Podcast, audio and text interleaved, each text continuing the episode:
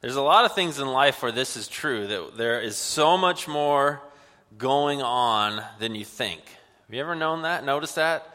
That what the eye sees, there's just so much more going on in the background, behind the scenes. And, and so, just for example, like right now, we're live streaming this service. And so it's easy, like, oh yeah, you, we just YouTube it. Oh yeah, you just you just put it on live stream. Oh, you just you just live stream it. You ever thought, oh yeah, what can't we just put that online?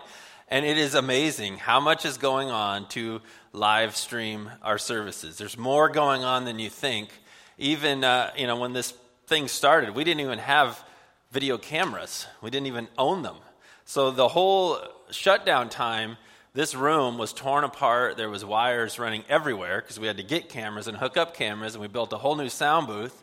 And we went from two stations, audio and projection, to three stations, audio, camera, and projection.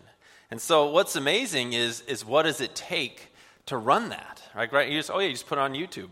Well, this morning they mixed the sound for you to hear. They mixed the sound that comes out of these speakers. And then they're like, all right, let's now we got to switch and mix the sound for what goes home because it's not the same. What you need to hear in the room is not what you need to hear at home. So that's a whole separate sound mix. And then, now this is really exciting. When the feed goes out, we've simul- we simulcast to Facebook and YouTube, and they want different things. Right? Of course, like they don't want to play nicely, of course. They don't want to work together. I don't know what the things are. You could ask Mark that. But whatever data Facebook likes is not the data YouTube likes. And whatever YouTube likes is not what Facebook. So, how do you get that? So, Mark found this, this system that takes our feed in, simultaneously sends YouTube what it likes, sends Facebook what it likes, and it delays it 30 seconds so that if there's any missing data, it finds it and sends it to the feed so it never clips out. So there's never any times when, right, right it stops that from happening, okay? So thank you at home for that. But, uh, so that, that's just a little like picture of what's going on.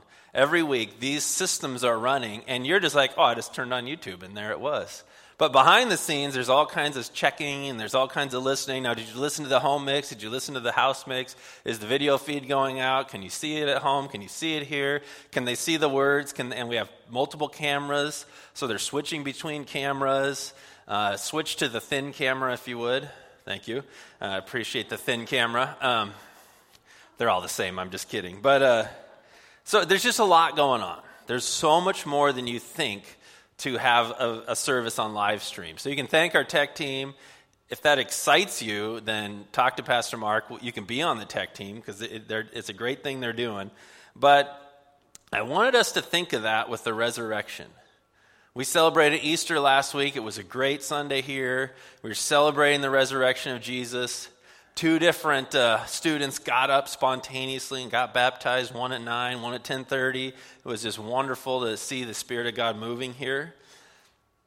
But a lot of times we think the resurrection of jesus is he's alive death is defeated we're going to go to heaven when you believe in him and then that's kind of where it stops. But there's actually so much more going on. Just like there's so much going on right now in this room to make a live stream. When Jesus was alive, there was a ton more happening than simply he was alive, he defeated death, your sins can be forgiven. There's this whole other uh, side of things that we're going to look at today. So you can kind of think of today like an Easter follow up. So we had Easter, we had Jesus alive, and then the next two weeks we're going to look at all else that that meant, all that was going on at the resurrection of Jesus. It's even more than you think, even more was happening. So today we're going to see a cosmic view that everything is under Jesus' control. So this will be a cosmic level view, and then next week we'll look at, at what he wants us to do about that. But right now, I just want us to see that everything is under Jesus' control. Everything.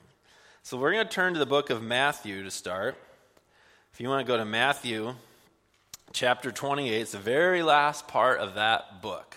Matthew 28, pull out a Bible, pull out a digital Bible is fine. Uh, Matthew 28, we're, we're going to start in verse 16. And we're just going to look at these last words of Jesus in Matthew, the book of Matthew, and see all that more is going on than what we think. So much more is going on than what we think. So, Matthew chapter 28, verse 16. Matthew 28 16. So we're going to read 16 to 20. It says, Now the 11 disciples, right, we're minus Judas here, the 11 disciples went to Galilee to the mountain to which Jesus had directed them. And when they saw him, they worshiped him, but some doubted. I always found that amazing. Like they're standing there, they're looking at him. Some of them are worshiping, you're alive, this is amazing. And a few of them are like, I don't know about this. Right? I don't know. Is this real? Maybe it's just the shock. Like, this is real. He's really alive. That's really him. I'm really seeing this. But, anyways, there, that goes to this whole idea that seeing isn't always believing, right? Faith is a first sight, right? We, we, we trust and then we see. So here they are. They're standing there. He's standing there. They're worshiping. Some are a little unsure. Verse 18 And Jesus came and said to them, All authority in heaven and on earth has been given to me. Go therefore and make disciples of all nations baptizing them in the name of the Father and of the Son and of the Holy Spirit, teaching them to observe all that I have commanded you. And behold, I am with you always to the end of the age. So I want to go back to verse 18. But a lot of times this passage is preached and we go right to go make disciples. And we talk about the mission and the charge of the church to make disciples, to spread the gospel. But I want us to stop on verse 18. It says in verse 18, All authority in heaven and earth has been given to me. All authority. So uh, this was just running through my mind. I just kept repeating that phrase this week. All authority in heaven. What does that mean? All authority in heaven and earth. So sometimes you just look for the simple answer. So I asked Titi, you remember this? My 12 year I was like, Titi, Jesus said, All authority in heaven and earth has been given to me. What do you think that means? And he was like, Well, it sounds like he's in control of everything. I was like, Yeah, that's exactly what it sounds like. He's in control of everything, all authority. Authority is the, the freedom to act, that no one can say, Oh, actually, you can't do that. No, you can't sit here. No, you can't go over there, right? Some, if, if someone has authority over you, they can stop you, direct you, change your instructions. But here it says Jesus has all the authority. So he has complete freedom to act, com- complete permission, authorization to do whatever he thinks he wants or needs to do. So all authority in heaven and on earth. That's why I'm saying this is something very different than, and Jesus was alive and said, Your sins were forgiven.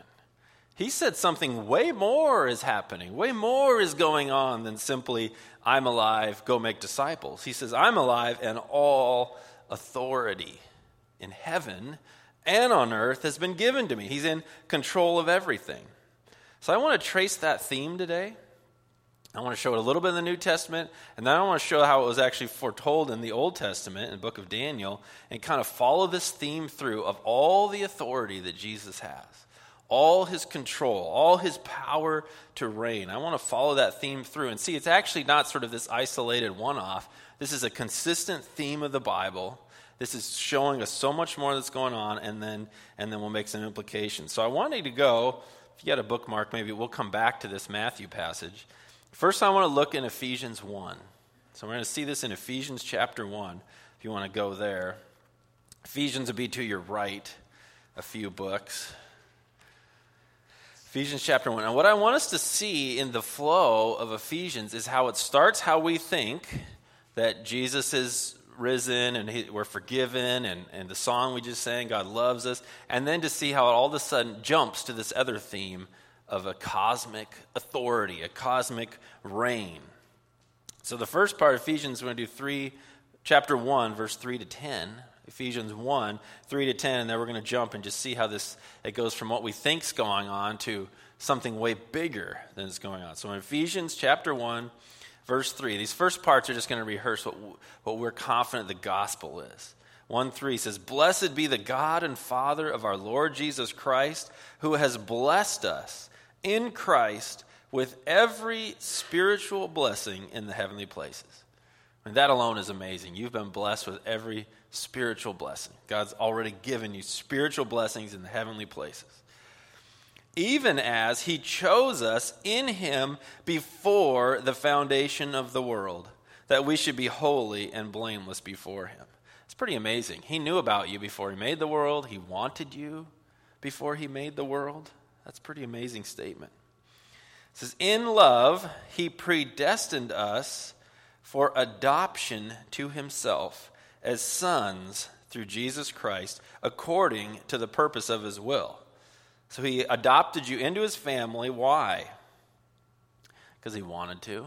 Right? You see that? According to the purpose of his will, he planned it, he decided it, he wanted to, so he did it. To the praise of his glorious grace. It's a gift, it's undeserved, it's unearned. It just shows the grace of God that he would adopt you and plan for you. It says, with which he has blessed us in the beloved. And here's keeping going with the gospel, the story we're, we're more familiar with.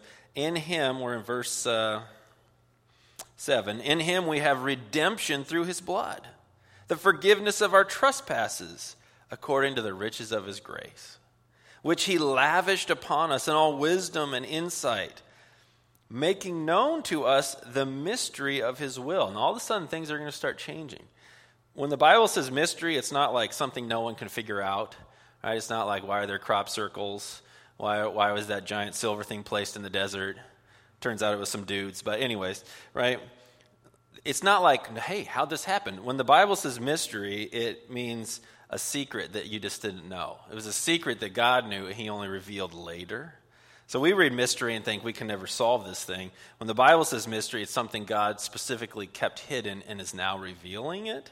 So, mystery here, the secret, this plan that he had, the mystery of his will according to his purpose, right? He had a plan, he had a purpose which he set forth in Christ. Now, watch how it goes from you're redeemed, you're saved, verse 10, as a plan for the fullness of time to unite all things in him, things in heaven and on earth.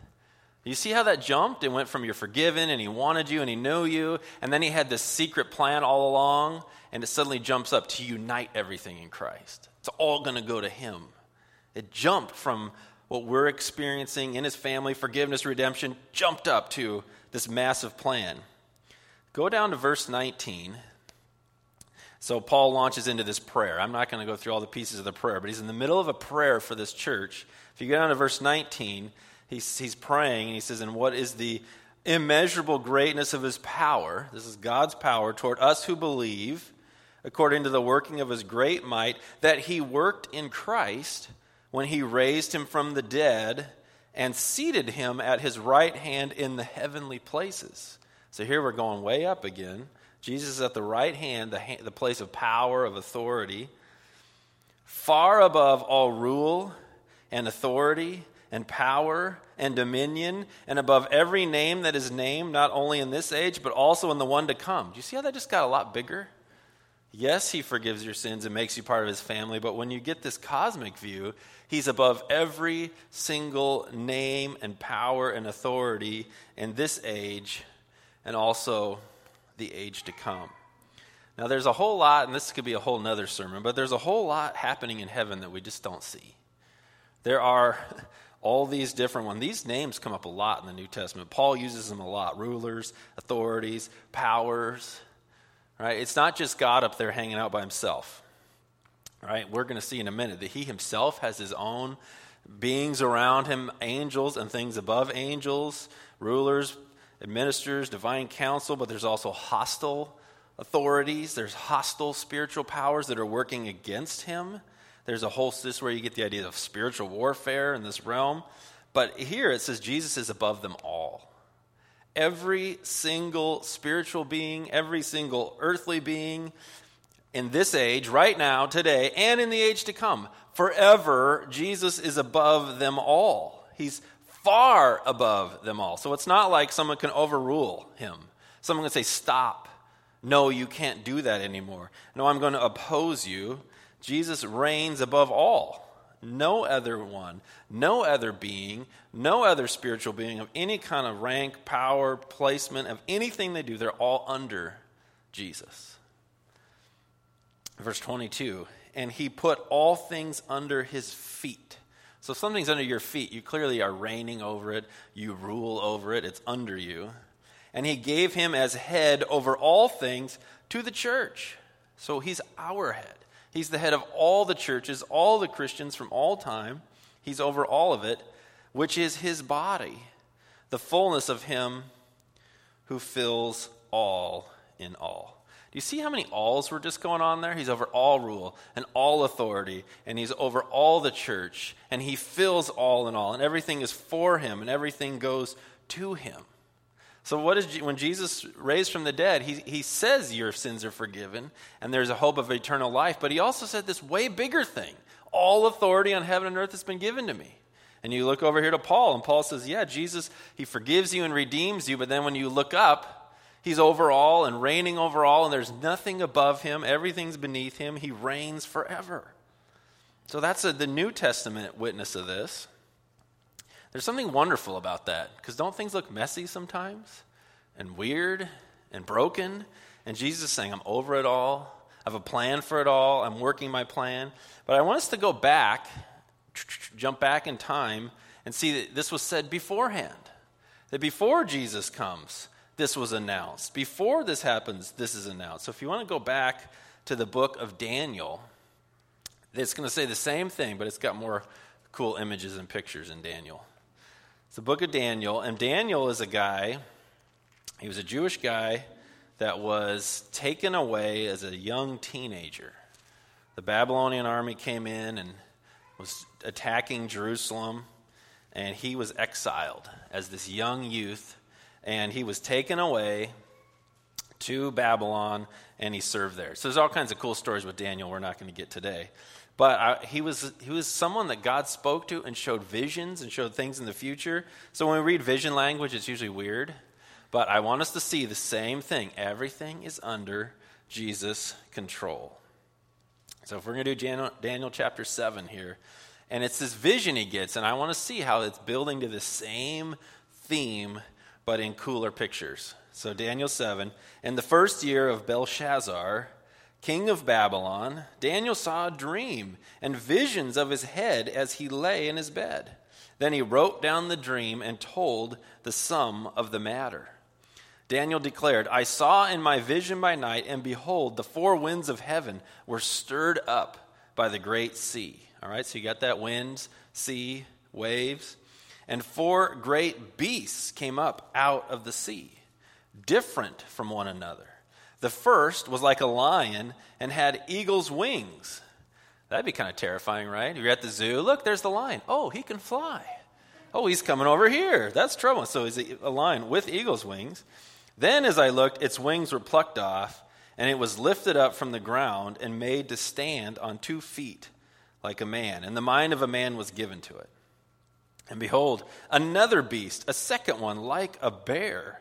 It was raised up on one side. It had three ribs in its mouth, between its teeth, and it was told, Arise, devour much flesh. And after this I looked, and behold, another, like a leopard, with four wings of a bird on its back. And the beast had four heads, and dominion was given to it. After this I saw in the night visions, and behold, a fourth beast terrifying and dreadful and exceedingly strong. It had great iron teeth. It devoured and broke in pieces. It stamped what was left with its feet. It was different from all the beasts that were before it, and it had ten horns. I considered the horns, and behold, there came up among them another horn, a little one, before which three of the first horns were plucked up by the roots. And behold, in this horn were eyes like the eyes of a man, and a mouth speaking great things. That's right. That makes sense. We can go home now. So he sees this vision. This is I just put this in there because it's kind of fun. There's an artist's rendition. Who knows what it looks like? But it's just kind of interesting to imagine that. Daniel seeing a vision and these beasts are coming out. Now, this mirrors another chapter in Daniel, Daniel, Daniel chapter 2. But these are kingdoms. They end up being symbolic for kingdoms. The lion with the eagle's wings is the kingdom of Babylon that he's in, right? And then the next kingdom that takes over world power was the kingdom of Medo Persia, the Medes and the Persians. That's the bear. And it conquers for a while. And then the next kingdom that comes in, anybody knows the kingdom? Greece. The kingdom of Greece. And it's this leopard, and it rapidly conquers the world. And then there's this very, very, very famous emperor. Who knows the famous Greek emperor? Alexander the Great. And he dies at like age 32. And the kingdom is divided among four generals. So this leopard with four heads is Greece because it's divided into four parts. And then the, the next kingdom that comes in with giant teeth and stomps and crushes and controls the whole world is Rome. Rome, right? And these horns are kings. And so th- this is just played out in history. But here's what's cool about Daniel's vision he's watching this picture by the water, and these kingdoms are coming up, and he's probably going, I don't know what's going on. This is terrifying. And then it immediately switches to side by side with the vision of these kingdoms playing out in world history. That's going to switch to what's happening in heaven. So you have kingdoms playing out on earth, doing what they do, conquering, reigning, doing, destroying, and then side by side, God's in heaven. So if we go to verse 9, uh, we're still in Daniel 7, verse 9. We got it there? Here we go. So as I looked, Okay, so we got the beasts over here. And then as I looked, thrones were placed. See that that's plural? You see that? Remember we talked about rulers, authorities, powers? Thrones were placed, plural, and the Ancient of Days took his seat. So, whatever that means, the Ancient of Days is God, and he has people sitting around him. One name for it's a divine council, a heavenly court. They're not equal to God, but they sit up there with him. He's above them all. But so that when you see this Bible language, thrones, rulers, we're seeing this, these other heavenly beings under God, made by God, but are sitting with him. They're sitting on these thrones. And the Ancient of Days took his seat. His clothing was white as wool, as snow. The hair of his head like pure wool. His throne was fiery flames. Its wheels were burning fire. That's pretty intense, isn't it? There's some kind of throne. This mimics the picture in Ezekiel 1. Its wheels were burning fire. A stream of fire issued and came out from before him. you getting the picture? Light, fire, intensity, strength. And a thousand thousand served him, and 10,000 times 10,000 stood before him. How many is that? Math people, who knows? It's a 100 million. That's a lot. That's a lot. There's fiery flaming throne, a heavenly court around him, all these angels around him. I don't know if that's the exact number, but I think that means a whole, whole, whole lot 100 million of them. And what are they doing? The court sat in judgment. So the court, that group around God, is in judgment, and the books were opened. Right? So you have kingdoms terrifying, conquering, and at the same time, God's sitting on the throne, a terrifying throne, and He's saying, I'm judging you. I'm looking over you. The court's in judgment. Verse 11 I looked then because the sound of the great words that the horn was speaking. He's like, Check me out. I'm awesome. You can't rule me. And as I looked, the beast was killed, its body destroyed, and given over to be burned with fire. Uh, you're done. Out, right? As for the rest of the beasts, their dominion was taken away, but their lives were prolonged for a season and a time. So there's this simultaneous picture in heaven that Daniel sees of beasts that seem to do you know, reign. These are massive empires Greece, Rome, Medes, and Persians. And uh, when Yahweh judges, when he looks, he just says, Well, you're done. The other ones, he, he let them exist, right? There's a kingdom of Persia for a while, and you can go visit Greece today, but they're not a reigning, fearful world empire, right? All the empires like crumbled stuff that you walk around and pay money to see. So the whole point is things are playing out on earth, kingdoms are going on, but when God says you're done, you're done. When he says that kingdom's over, it's over. And these were terrifying. Rome dominated, crushed, stomped, reigned, ruled, seemed to be autonomous until God said, ah, You're done now. You're done now. So that we got these side by side visions, kingdoms, God in complete control. Verse 13. And I saw in the night visions, and behold, with the clouds of heaven, there came one like a son of man. a human one, right? And he came to the Ancient of Days and was presented before him. It's a pretty amazing scene, right? This is a fiery throne, and this one comes right up to him. And to him was given dominion and glory and a kingdom, that all peoples, nations, languages should serve him. His dominion is an everlasting dominion, which shall not pass away, and his kingdom one that shall not be destroyed. Who is this? This was Jesus, one of the, the titles he always called himself the Son of Man. The Son of Man. He called himself the Son of Man all the time. This is the Lord Jesus. So we're hundreds of years before he comes. Daniel sees this heavenly vision. There's reigning empires on the earth, but they're all under God's judgment. And then he says, I'll show you who's really in charge. Not Babylon, not the Medes and the Persians, not the Greeks, not the Romans, the Son of Man. This one that I'm going to give authority to. And his kingdom doesn't run out. His kingdom isn't tipped over. His kingdom isn't destroyed by another kingdom. It goes on. All peoples, all nations should serve him. So when we think about when Jesus is risen from the dead, he's saying, I'm accomplishing what this picture we showed Daniel, right? I'm risen from the dead and I forgive sins, but also all authority on heaven and earth has been given to me. I'm the fulfillment of this vision. I'm the one who reigns forever. No one takes my kingdom away. We're going to do a little bit more in Daniel and then we'll come back to, to uh, Matthew. Go to verse 15. As for me, Daniel, my spirit within me was anxious. That's an understatement, right? If you saw this, you'd be a little frightened, right?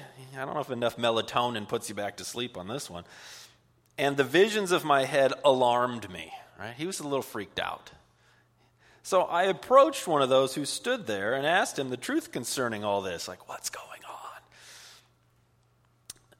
and uh, so he told me and made known to me the interpretation of the things. These four great beasts are four kings who shall arise out of the earth.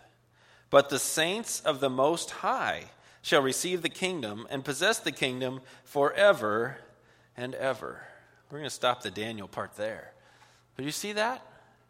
There's these kingdoms, but they reign under God's rule, and He decides how long and when. But the real authority was given to this Son of Man to reign forever. But then when Daniel asked, he asked sort of the, you know, I don't know if he elbowed one of the angels. What's going on? Um, they said, oh, well, these are kingdoms. They're going to be put down. And who gets the kingdom? And when he asked?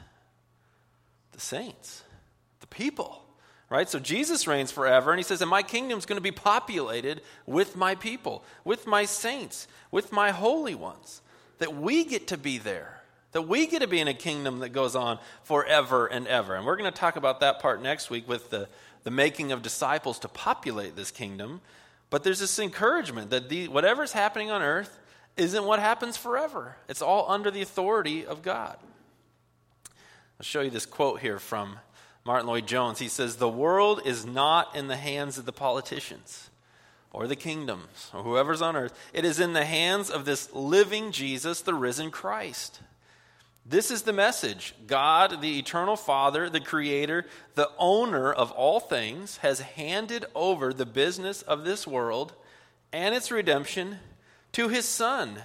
And He has all power in heaven and on earth all power. So when Jesus is raised and says, All authority has been given to me, this is what he's meaning. He's meaning, I'm the one in Daniel, and that the kingdoms are under God and they're under me, and I have dominion. And this is what Paul means in Ephesians 1 when he says he's above all rulers and authorities. There's no one above him. And everything we see is operating underneath the plan and power of God. Kingdoms rise and kingdoms fall. Countries come, countries go. Rulers come, rulers go. But Jesus lasts forever. And he reigns forever. So that's what he means when we go back. I said we'll go back to Matthew. That's what he means, right? All authority in heaven and earth has been given to me. Right? All authority. Not just some, not just a little bit, all authority has been given to me. So, this is the part we'll look at next week, verse 19. So, go therefore and make disciples of all nations, baptizing them in the name of the Father and of the Son and of the Holy Spirit, teaching them to observe all that I have commanded you. So we're going to look at that next time. That the kingdom is going to be populated with disciples. So we'll look at that next week. But I want to stay on this theme today that everything is under Jesus' control. Everything is under Jesus' control. Now here's what's cool is the end of that. The end of verse 20. And behold, I'm with you always to the end of the age. So everything is under the reign and rule and control of Jesus. And he says, Behold, I'm with you always to the end of the age. I did my own little rendering of this verse. Always felt generic to me. Always feels like it's, it's, it seems like, well, that means all the time, but it's also undefined. And this is literally what it means. This is this passage literally translated. Look, look, I am with you all the days to the end. I'm with you every hour of every day. There's something to me that was powerful to me. Always seemed a little bit vague, but all the days, I'm here today and tomorrow and the next day and the day after that and next week and then next Monday and then next Tuesday, all the days. I'm with you all the days till there aren't any more days on this earth. That, so the one who's reigning and absolutely in control of everything says, I'm with you all the days. Not just some of them, not just Sundays. I'm with you all the days. I'm with you always. I found that amazingly encouraging that everything, everything's under his control, but we're not just sort of dangling out there, figure it out, good luck. I know things are hard, right? No, I'm actually with you all the days. This, this played out pretty pretty real for me this week. So I'll tell a little story. It involves our, our trip to Sunset Pond. But it, this, this right here, all things being under Jesus' power and all things being with him. So if you don't know, we've been going to Sunset Pond where people are living in tents since November. God said, You're going to minister there. So, our, our Timothy Initiative group, our Disciples Making Disciples group, has been going there every Wednesday. We serve a little lunch, and we open and we do a discovery Bible study. So my parents, Russ and Lisa go, Crystal goes, and I go, but I didn't make it this week. So they were there, and at the very end, Crystal, my mom said this, this one gal named Julie, she, they didn't even know she was there. She was in this tent that's like basically falling over with a makeshift pole in the middle. And she kind of comes out, and they're like, We didn't even know you were here. And um, she's, she's really lucid, which hasn't always been the case and she's there and she's like, I, I need to get out of here. I need, I need help. I, I need to go to detox. And so it was the first time of any of our trips there that anyone said, I want help. I want to do something different. So it was kind of like, oh my goodness. So she said, I haven't eaten. And what's always happened with her, she was actually the first person we shared the gospel with. We did the three circles for her. And uh, she's usually like in the back of this tent, and this other guy's kind of hovering around and protecting her a little. Well, he was gone. Like his tent was gone, he was gone. So it was all of a sudden she's free. She was a little more clear. She said she's hungry. She said she needs help, and she's never expressed anything before.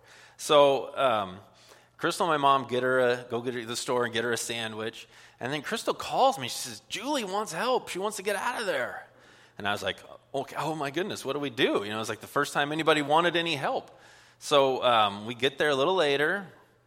And I call and I find out there's detox, it's in Bakerview, and they do a phone intake. So I'm like, all right, we got to get her a phone. And she knew the drill, we didn't know. So she gets on the phone for a very long time. This stuff all takes a very long time. So we're just kind of milling around and waiting, and she's on the phone. And at one point, it was so beautiful. Crystal reaches down, just holds her hand. Says, I just want you to know I'm with you. I'm just comforting you. So she's holding her hand. And finally, she gives me the phone. And the lady on the phone's like, okay, we've got some other intakes. Can you bring her in at 10? I'm like, 10? Like, no, I'm standing here right now. I can't, I'm not coming. This is at night, right? We're here at, what was it, after 6, Crystal? It was after 6. I'm like, I'm not coming at 10 o'clock at night. I'm like, I'm here right now. So I said, look, I'm in the park. I'm helping this lady. Can I come now? Can I come now to detox? Not at 10 o'clock at night. I'm going to be in my bed. So she's like, I don't know, I'll check. So there's this long she didn't put the phone on hold. She just puts it down. So, you know, you hear that shuffling and noise. And I'm just, and, and I'm just waiting. And um, this is when this passage came into play. I was just like, I cannot do anything about this. I feel so helpless. And so I was just praying, Jesus, you have all authority in heaven and on earth. You have all authority on heaven and earth. I cannot do anything about this. I don't know how this process works. I don't know what they're going to say. And I was just praying this while I'm on this super long hold. You have all authority. And there was something very freeing for me of just saying, You have all authority. You can do anything, you can do whatever you want to do. So finally, as they get back on the phone, she says, Here's what we can do. Take her to the ER. She needs a medical exam. And then after the ER, she can come over here. So I was like, okay, good. Because I did not want to leave and come back at 10 o'clock. So Crystal and I take her to the ER, get her checked in, and, and, and you know, give her a hug and pray with her, and then we leave. The sad part of the story is we don't know what happened to her. She didn't make it to detox, and she's not in the hospital. So we don't know what happened. And that's, that's the reality. Like, I don't, I don't know what happened.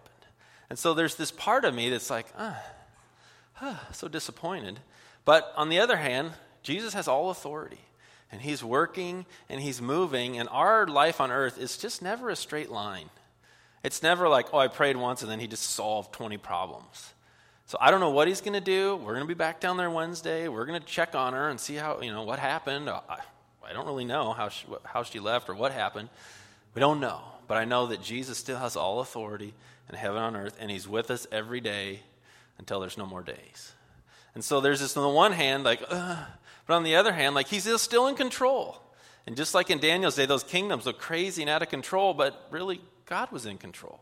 And in your life, everything is under his control, and it's not a straight line where he's solving every problem and fixing everything in the moment you ask.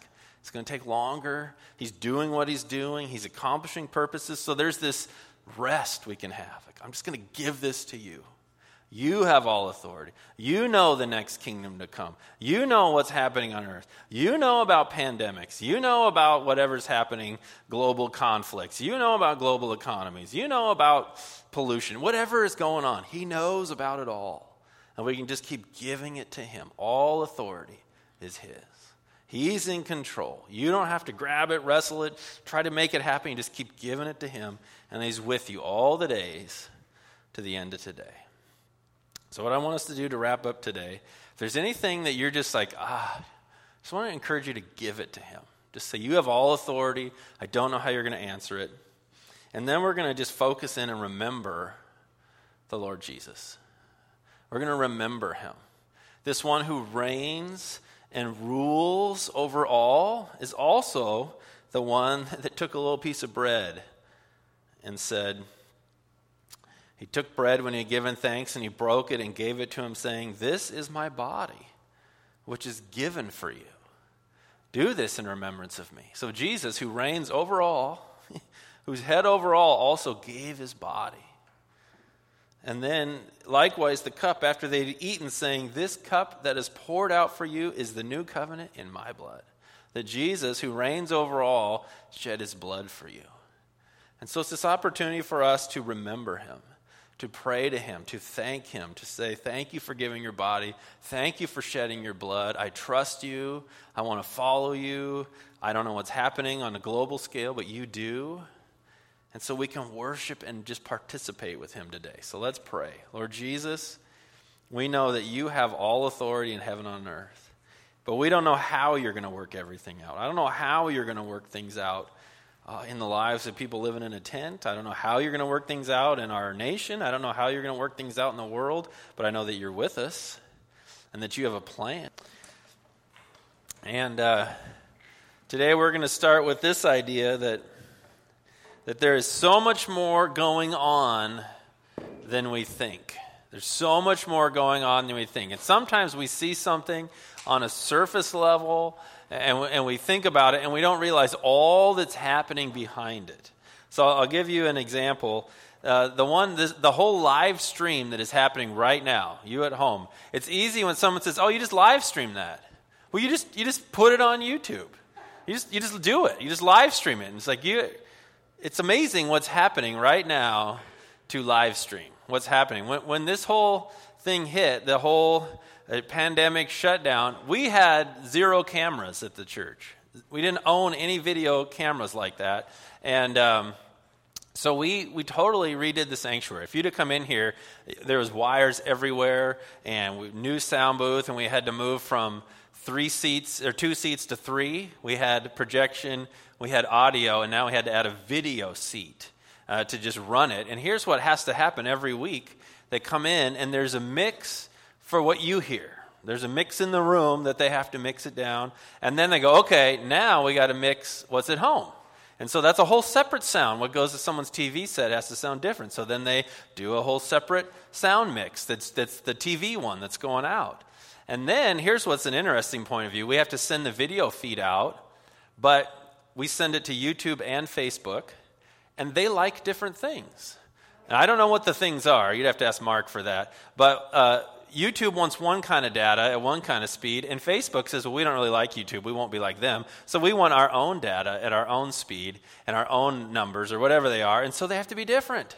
So Pastor Mark found this device that the video goes in, and it simultaneously sends a feed to YouTube that they like and Facebook that they like, and it delays it 30 seconds so that if there's any missing data, if it clips out, it will find that data, fill it in, so that when it goes home, it doesn't cut out, right? So that's all, and you're just, and all you're doing is just turning on YouTube, and you didn't realize all that's going on in the room, all that's happening, all the little technical devices that make it feed these at the same time. It's just, oh yeah, you just put on YouTube.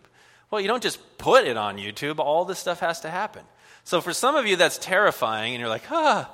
Other of you, that might be interesting. Like, oh, I like all these technical things. Talk to Pastor Mark. He will get you on our tech team, and you can be a part of that. And that, that could be a great way to serve. But I go through that to say a lot of times things we think mean one thing. We think, well, this is just a simple thing, that there's this whole other level happening that we don't know about. And that's what we're going to see looking at the resurrection story. We're going to do a couple follow up weeks to Easter. Last week was Easter, and we celebrated. We had a great celebration. We had two students get baptized. Aaron, one of them right here, was baptized last week. And uh, another, another uh, gal named Hayden. And they, uh, they spontaneously responded to the call of Jesus and got baptized. So we celebrated that with them. And, um, but this Easter story, a lot of times, we see the Easter story that Jesus is risen from the dead and sins can be forgiven and you can have eternal life. And those are all true, but there's actually a whole lot more going on.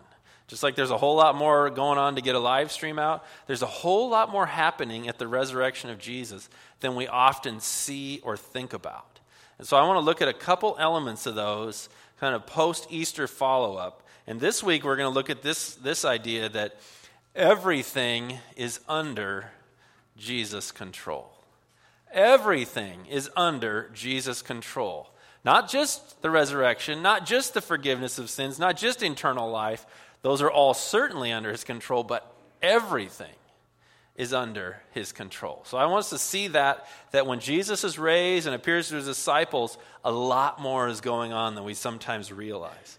So we're going to start in the book of Matthew chapter 28. We're going to look at the very last part of Matthew, chapter 28, and get, get a sense of this, all that's happening, and that everything is under Jesus' control. So if you go to Matthew, the last page of Matthew, Matthew chapter 28, we're going to do verses 16 through 20. And we're going to see, get the idea here that there's more going on. Then we're going to look at some New Testament, some Old Testament, and make some sense of all this today. So, Matthew 28 16. This is after the Easter story, after the resurrection of Jesus. Verse 16 says, Now the eleven disciples went to Galilee, to the mountain which Jesus had directed them. And when they saw him, they worshiped him, but some doubted. That's always amazed me that they say that, that some are worshiping, and there you are, and you're alive, and you're the Lord, and others are like, well, I don't know. And maybe it's an overwhelming sight and it's still processing that Jesus is alive. But sometimes we think if only I could see, then I would believe. But a lot of times you don't, you don't see anything until you believe, until you trust. So, so wishing for sight isn't always the right wish. So, anyways, there they are. Jesus is alive. They're worshiping. Some are kind of a little unsure. And uh, verse 18 And Jesus came and said to them, All authority in heaven and on earth has been given to me. Go, therefore, and make disciples of all nations, baptizing them in the name of the Father, and of the Son, and of the Holy Spirit, teaching them to observe all that I have commanded you. And behold, I am with you always to the end of the age. Amen. Now, typically, we go right to the go make disciples part. We go right to that. We got to make disciples. But what we're going to see, I want us to focus on verse 18 I want us to focus on that part today. This is the more going on than we sometimes realize. Verse 18, it said, And Jesus came and said to them, All authority in heaven and on earth has been given to me. All authority. So I was just thinking about that. All authority. What does that mean? That all authority in heaven and earth has been given to me. And sometimes you can overthink things. Have you ever done that? You overthink things? So I just decided to ask my 12 year old, TT. I said, TT, what does it mean when Jesus says, All authority in heaven and on earth has been given to me? He said, Well, sounds like Jesus is in control of everything. I was like, That's a good answer. Yeah. Just, let's just take the, the straightforward answer. Jesus is in control of everything, all authority. To have authority means that you have a freedom to act, that you no one can say, "Oh, no, you can't put that there you can't sit there. No, you can't do that. No one says that to you. You have total freedom and autonomy to act, to do. You don't need permission. You have permission. So Jesus said he has all authority in heaven and on earth. That's pretty much everywhere, right? The heavenlies and on earth. Now, we often just think about go make disciples, or we think about now Jesus has forgiven my sins, but we don't often think of this part of the Easter story. When Jesus is raised, he says, All authority has been given to me. All power, all control, it all comes to me. So, what I want us to do is actually trace this is a theme that appears a lot in the Bible the theme of the authority of Jesus. It appears in the New Testament and it was foretold in the Old Testament. So I want to explore this a little bit and see this isn't just a one off you know, delusion of grandeur for Jesus. This is the facts. This is the more going on than we realize that Jesus has all authority and control, and it's a lot in the Bible. So we're going to come back to this Matthew place here, Matthew 28, but I want us to jump over to the book of Ephesians. That's to the right a few pages, Ephesians chapter 1. And I want us to see how the Apostle Paul, writing that, does the same thing he starts writing about the resurrection and the, the, the, gospel that we celebrate. And he's talking about gospel forgiveness, and we're tracking. And then all of a sudden, it goes zoop, to a whole nother, another level. It jumps up to this issues of authority and reigning in heaven. And a lot of times, we're just kind of at the forgiveness, redemption part of the story, and we miss the jump. And I want to see this idea that Jesus being in control of all things is a theme, is a reality for us. So we're going to start in Ephesians 1, verses 3 to 10. And we're going to follow along. If you're familiar at all with the story, you'll go, oh, yeah, I know that. Oh, yeah, that's good, good, good, good. And then I want you to see if you can catch when it jumps to this exalted place. So, verse 3 says, Blessed be the God and Father of our Lord Jesus Christ, who has blessed us in Christ with every spiritual blessing in the heavenly places. Wow, that's a sermon enough right there, but I'm going to keep talking. But, anyways, that's pretty amazing. He's blessed you with every spiritual blessing in the heavenly places. Even as He chose us in Him before the foundation of the world. Do you realize that? He chose you before He even made the world. That we should be holy and blameless before Him.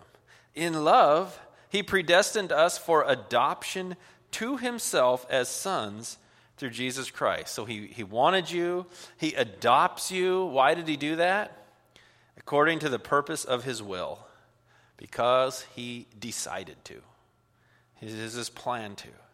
To the praise of his glorious grace. Right? It's all because of grace, not because we've earned it. So far, you're going, okay, yep, we're tracking on the gospel story here.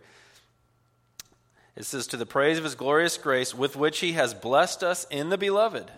In him we have redemption through his blood, the forgiveness of our trespasses, according to the riches of his grace, which he lavished upon us in all wisdom and insight, making known to us the mystery of his will.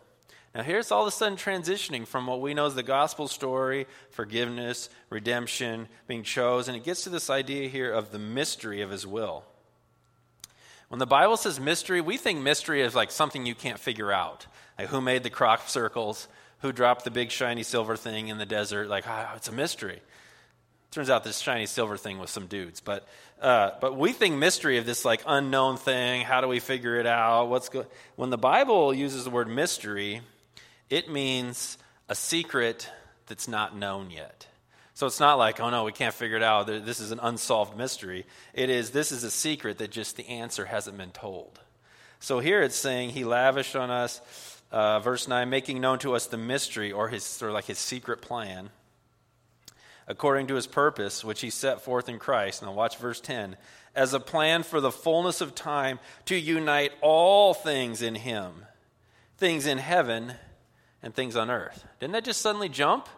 We were talking about that. He knew you, He predestined you, He adopted you, He redeems you. He has this secret plan for all things. It jumps from just your life and your redemption to everything, right? Just when Jesus said, All authority in heaven and on earth. God had this secret plan for all time that all things would unite under the, the reign of Christ. Now, I want you to jump down to verse 19. We're going to keep this story going. Paul's in the middle of a prayer over this church here, and he's praying for them. I want us you to see the same theme jumping up of this eternal, this cosmic authority of Jesus. In verse 19, he's saying, And what is the immeasurable greatness of his power? He's talking about God's power toward us who believe according to the working of his great might that he worked in Christ when he raised him from the dead, right? So he uses the power of God, raises Christ, and seated him at his right hand in the heavenly places, far above all rule and authority and power and dominion and above every name that is named, not only in this age, but also in the one to come. Do you sense this thing climbing and rising above our our forgiveness to something way bigger, right? That Jesus is seated at the right hand. That means the place of total authority, total power, to be seated at the right hand of God. And then it lists this whole bunch of names authorities, powers, dominions. The heavenly realm has authorities, rulers, powers. Many of them serve Yahweh, do his will. Some of them are hostile and enemies, and we understand spiritual warfare. But in every case, his name is above all of them. He's above every ruler, every spiritual being, every heavenly being, any kind of being with authority or power, they're under Jesus. And this is not only in this age, but also the age to come, meaning forever and ever and ever. Verse 22 says, He put all things under his feet. Something's under your feet, you certainly reign and rule over it. And he gave him as head over all things to the church. That's us, which is his body, the fullness of him who fills all in all. Do you get the complete sense going on there? All, every, everyone, all the time. He's the fullness, he's the head, he's above. That's why there's a lot more going on at the resurrection of Jesus than the forgiveness of sins and the hope of resurrection, which is all true, but it's that there's more going on. He says, All authority has been given to me. I'm above everything. I have redeemed you and I've saved you, but I'm also the one who reigns forever. No one is above me. I'm above all. No one stops me. No one challenges me. No one has claim over me. I reign. That's a lot happening. So we've seen Jesus declared at his resurrection. We see the Apostle Paul writing about this, that he's overall, this was God's secret plan for all time to unite everything in Christ. And I want to go to a place where we see this before it happens. We, this is actually foretold in the book of Daniel. And uh, I want us to see that picture that, that this is what God was shooting for all along. Remember, he said it's a secret that's only known?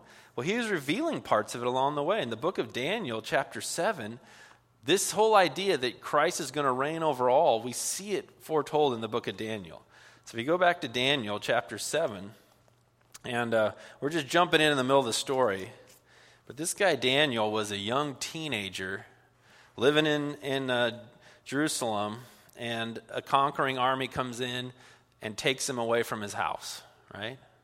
Now, some parents wish someone would come take away their teenager, but uh, it was probably a little bit traumatic for Daniel, right? This young teenager, he's taken away, forced into the service of the king of Babylon, and uh, but he, God is with him. There's amazing stories, but in chapter seven, Daniel's given this vision of of what's to come, and we're going to see this vision of these kingdoms right alongside the authority of God. So you got to remember, this is vision language, so it's often weird. It often doesn't make sense, uh, at least initially, but I want us to see this play out, this all authority, the more that's happening. So if we go to Daniel chapter 7, verse 1. It says, In the first year of Belshazzar, king of Babylon, Daniel saw a dream and visions of his head as he lay in his bed. Then he wrote down the dream and told the sum of the matter. Okay, so he's having a dream. Daniel declared, I saw in my vision by night, and behold, the four winds of heaven were stirring up the great sea. Right? So he's seeing some kind of vision of, a, of water being churned by waves. And four great beasts came up out of the sea, different from one another. The first was like a lion and had eagle's wings. Aren't you glad those don't exist, right? You see him at the zoo. Oh, he can fly over that gate. That's troubling. So then, as I looked, its wings were plucked off, and it was lifted up from the ground and made to stand on two feet like a man, and the mind of a man was given to it. And behold, another beast, a second one like a bear, and it was raised up on one side. It had three ribs in its mouth between its teeth, and it was told, Arise, devour much flesh. After this I looked, and behold, another like a leopard, with four wings of a bird on its back and the beast had four heads, and the dominion was given to it. After this, I saw in the night visions, and behold, a fourth beast, terrifying and dreadful and exceedingly strong. It had great iron teeth. It devoured and broke in pieces. It stamped what was left with its feet. It was different from all the beasts that were before it, and it had ten horns. I considered the horns, and behold, there came up among them another horn, a little one before which three of the first horns were plucked up by the roots. And behold, this, in this horn were eyes like the eyes of a man, and a mouth speaking great things. We all got that? We can go home now? No. So, this is just a picture for some artist rendering, but this vision is given to Daniel. He's seeing this beast coming up, and you compare it with Daniel 2, and later in this chapter, these beasts represent kings and kingdoms that will reign on earth, right? The first one, this lion with eagle's wings, is the kingdom of Babylon. And then the next one, the next kingdom that reigned, the bear, is the Medo Persian Empire. They, they take over Babylon and they reign on earth. And then the one, this leopard with wings, this conquering one, it was fast. And the next empire, does anybody know what came after the Medo Persian Empire? Some are history people. The Greek Empire, it conquered the world like that. You might know the name of the guy? Yeah, Alexander the Great. But he dies at age 32, and, and his four, the kingdom's divided among four generals. So that's why it says that that leopard had four heads, because it's, the kingdom is divided up in these four regions. And then the stomping, trampling, terrifying beast is Rome. Right? The Roman Empire comes, takes over for the Greek Empire, stomps, tramples, devours, reigns over the world, and these horns are kings. So that's what this vision is about. But what's amazing is they were given dominion, they were allowed to reign, they were allowed to rule the world and conquer nations. But then there's a side by side vision that Daniel's looking at this watery, scary beast vision and is going, huh. and at the same time, the scene switches to what's happening in heaven. And again, I want us to see there's more going on than we think. So if we go into verse 9, you're going to see a side by side vision with these earthly kingdoms and what's happening in heaven. Verse 9 As I looked, thrones were placed. Take a note that that's plural, right? That's plural. Thrones.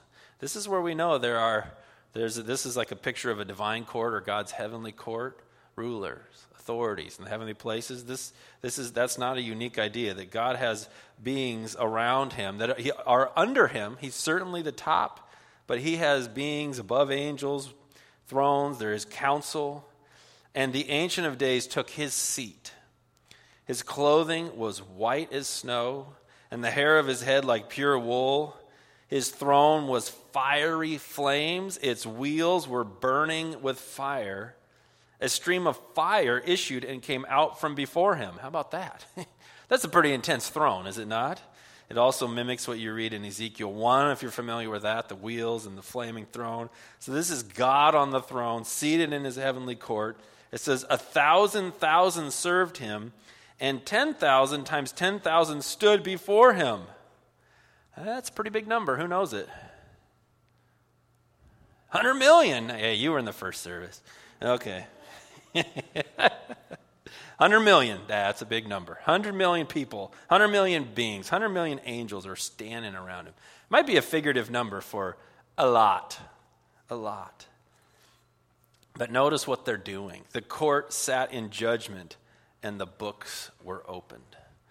I looked then because of the sound of the great words that the horn was speaking. This idea, great, haughty, prideful. Check me out, I'm in charge. And as I looked, the beast was killed, its body destroyed, and given over to be burned with fire. As for the rest of the beasts, their dominion was taken away, but their lives were prolonged for a season and a time.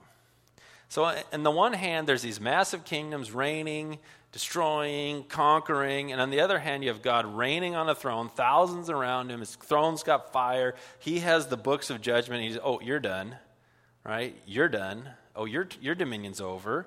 You could go visit Greece today it's not a scary leopard with four heads anymore, right? It's just, just a country. You go check it out. You can visit Roman ruins, but they're that, right? They're ruins. They're not a conquering, reigning nation anymore. You could go to Persia. You could go to these places. They're not these beasts because they were under the dominion and reign and had permission only from God. And the moment he says, You're done, you're done. The moment that kingdom's up, it's up. It didn't matter what this, they were saying, what they were doing, how terrifying. When Yahweh said, You're done, you're done. So again, Daniel sees the beast, seeing the throne, and God's judging. God's in control. And then there's another scene here I want us to see, starting in verse 13. These side by side visions of what's happening on the throne, what's happening on earth. Verse 13 I saw in the night visions, and behold, with the clouds of heaven, there came one like a son of man a human looking one. And he came to the Ancient of Days and was presented before him. And to him was given dominion and glory and a kingdom that all peoples, nations, and languages should serve him. His dominion is an everlasting dominion which shall not pass away, and his kingdom one that shall not be destroyed. How about that? So there's one hand these kingdoms that are reigning and thinking they have power, and God says, Time's up, you're done. This is who I give dominion to this human one, this Son of Man, which was the, the title Jesus always used of himself. He kept saying, I'm the Son of Man. So Jesus is the one that's given eternal reign, dominion, that all kingdoms, nations, and peoples will serve him. Not the beast, not rulers on earth, not people that are in rebellion, Jesus. So when he's resurrected and standing before his disciples, He's referring to this. He says, All authority has now been given to me. I'm the one that appeared before the Ancient of Days. I'm now risen from the dead. All comes to me. We saw that in Paul. He's going to unite all things in Christ, all rulers, all dominions, all thrones, all powers on earth and on heaven come to Jesus. That's pretty comforting. That's a lot more going on than Jesus is just alive, right? That he's over all the movement of history. Let's do a little bit more here in Daniel. Verse 15. Sometimes the Bible is very understated. As for me, Daniel, my spirit within me was anxious. if you had that dream, you know, you need a lot of melatonin to go back to sleep after that one. And the visions of my head alarmed me. He's a little disturbed when you see these kind of things. And I approached one of those who stood there and asked him the truth concerning all this. So he kind of goes up to one of these 10,000 times 10,000. It's like, what are we looking at? Right, so he, he asks him, so he told me and made known to me the interpretation of the things. These four great beasts are four kings who shall arise out of the earth. But the saints of the Most High shall receive the kingdom and possess the kingdom forever and ever. Oh, how about that? First, dominion's given to the Son of Man. And who gets to be in his kingdom that reigns forever and ever? The saints, the holy ones, his people. So there's all kinds of crazy stuff going on on earth. There's all kinds of kingdoms that rise and fall. There's all kinds of heavenly rebellion, earthly rebellion, but God's in control of it all. And he says, My king, my son, Jesus will reign, and who gets to be there with him? The saints, the holy ones. I love this quote. This is from uh, Martyn Lloyd-Jones. He said, This world is not in the hands of the politicians, the kingdoms, the kings, it is in the hands of this living Jesus, the risen Christ. This is the message. God, the eternal Father, the creator, the owner of all things, has handed over the business of this world and its redemption to his Son. And he has all power in heaven and on earth. Well, that is good news to me. That is a relief because you can look at kingdoms, you can look at the world, you can look at problems, you can look at pandemics, you can look at this nation, just they got nuclear power, or do they have nuclear power? It's all going to blow up. And like, no, no, no, no. The Son of Man reigns forever. The people in his kingdom are with him forever. That's when Jesus says at the resurrection, You see me alive, and forgiveness of sins comes from me, but so does an eternal reign. His kingdom goes on forever. So, way, way back, I said we come back to Matthew. I said we come back to that. Jesus said, All authority in heaven and on earth has been given to me. Didn't we see that? That's what he said. That's what's going on. He's reigning over the kingdoms, he's reigning for all time. And this is what we're going to come back to next week is verse 19 when he says, Go therefore and, ma- and make disciples of all the nations. Because that's what we're going to look at next week. This kingdom that reigns forever is going to be populated with his people that will reign forever. And he wants disciples there, he wants people there from every nation. So we're going to come back to that. But I want to focus on this whole issue that everything is under Jesus' control. And then there's something super comforting this eternal worldwide, universal wide, cosmic wide reign. And then he says this little beautiful phrase And behold, I am with you always to the end of the age. The cosmic reigning king says, I'm with you always to the end of the age. Now, always is expansive, but it felt a little bit undefined. So I'm going to show you what that, the literal, this would be the literal, my, Ryan's literal translation.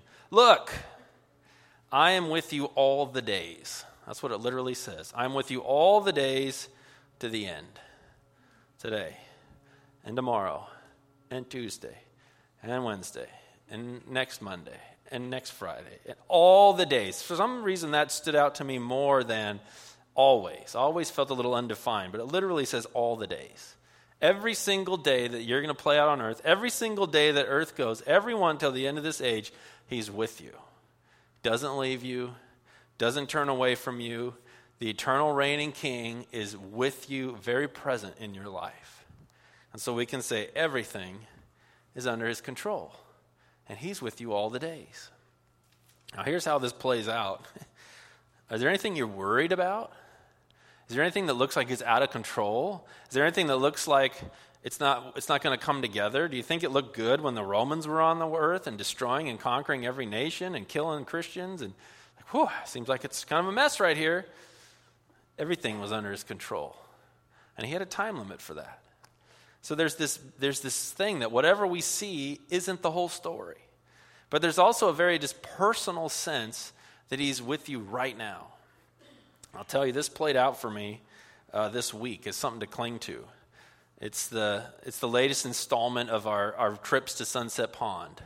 We've been going there since November. A team of people going down there, reaching out to people living in the park. And um, so it's, it's from our, our Disciples Making Disciples training. I'd love to have more people involved. But uh, so every week, serve them a little lunch. And then we invite anybody who wants to to sit down and do a discovery Bible study. We want them to know God's word for them. And so sometimes one, sometimes two, sometimes three sit down with us. And this week, I, didn't, I wasn't able to even make it down there. But, but at the end, my mom and Crystal saw someone come out of this little tent that didn't even, wasn't even up anymore. It was like one sort of makeshift prop, and the rest of it's all fallen down. And this gal comes out named Julie. And she's somebody we first met there in November, first shared the gospel with, did the three circles with her, and then she's kind of gone and back. And, and, uh, but she was in this other tent and um, she was very lucid, they said. She was very clear. And this guy that's usually kind of in front of her and keeping people away from her, he wasn't there. His tent was gone. And so she was more clear than she normally is. And she said, I'm hungry and I need food and I need to get out of here and I need to go to detox. So my mom and Crystal got her some food. And then Crystal called me and said, She wants to get out of there. Which this is the first time in months that anyone has said anything about I want help. I don't want to do this anymore. This is awful. This is the first time anyone has said anything like that. It's like, well, let's figure it out. So I called detox, and they're like, yeah, we have beds. You just got to do it. We got to do a phone intake with her. Like, okay. So we drive down there. Kristen and I drive down there. We give her the phone. Like everything, it takes 20 times longer than you think. So we're just hanging out, and she's on the phone. And it was so beautiful this moment. Crystal just reached down and holds her hand. She said, I just want you to know I'm with you. It's this beautiful moment. And so she's going through whatever, the phone intake, and then she hands me the phone. So I get on the phone and like, Can I bring her? Is it time? They're like, Well, we have a couple people ahead of her. She can come in at 10. Like, this is 7 o'clock in the evening. I was like, 10? Like, I'm asleep at 10. I'm not, I'm not doing this at 10 o'clock. I was like, Well, I'm standing in the park and I'm helping this lady and I, I'm ready. I have my keys in my hand. I'm going to bring her to you now. And she's like, No, we have an intake now. We can't do it. She can come at 10. I was like, Can I please bring her to you now? Like, all right, I'll check. So she puts the phone down.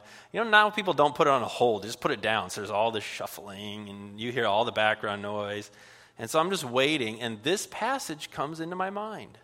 I just started praying, Lord, you have all authority in heaven and on earth. You have all authority. I even had some tears coming to my eyes. I was like, Lord, you have all authority in heaven and earth. I can't solve this. I don't know what their process is. I don't want to do it at 10 o'clock at night. I just, I'm just casting myself on him because I can't fix any of it.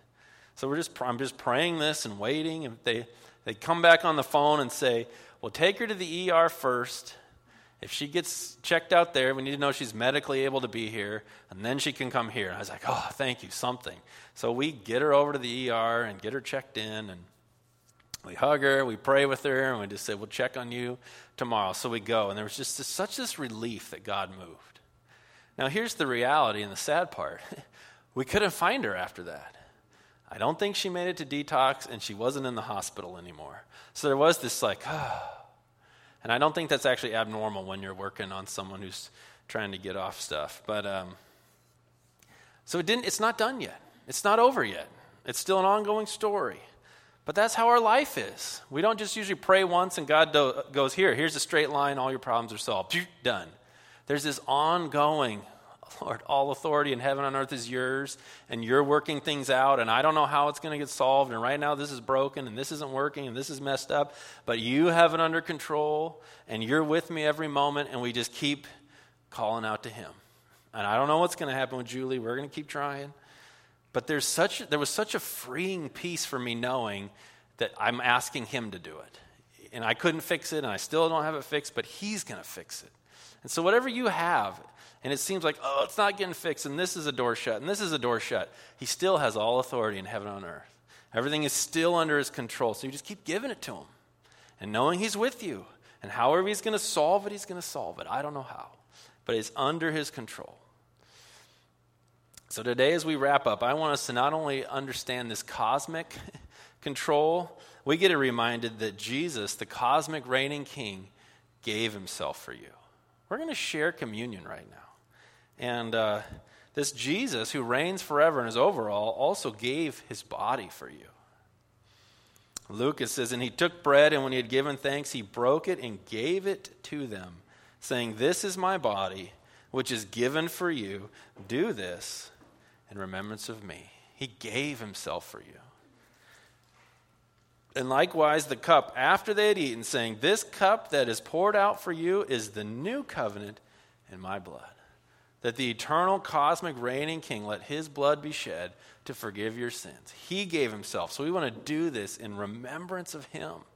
And so as Pastor Mark leads us in these songs, I want to encourage you to just take that little bread out and just thank him and ask him and give him any problems and ask him to, to be with you and to drink that cup and just remember he's got this and he loves me and he's with me. Let me pray. Lord Jesus, we thank you that you reign on high and you have all things, all kingdoms, all nations, all things in control? Do you also know the, the intimate details of our own lives? Or do you know about jobs and you know about broken pipes and you know about cars that break down, you know about problems in the park and you know about pains in our body? You know it all. And you're with us all the days.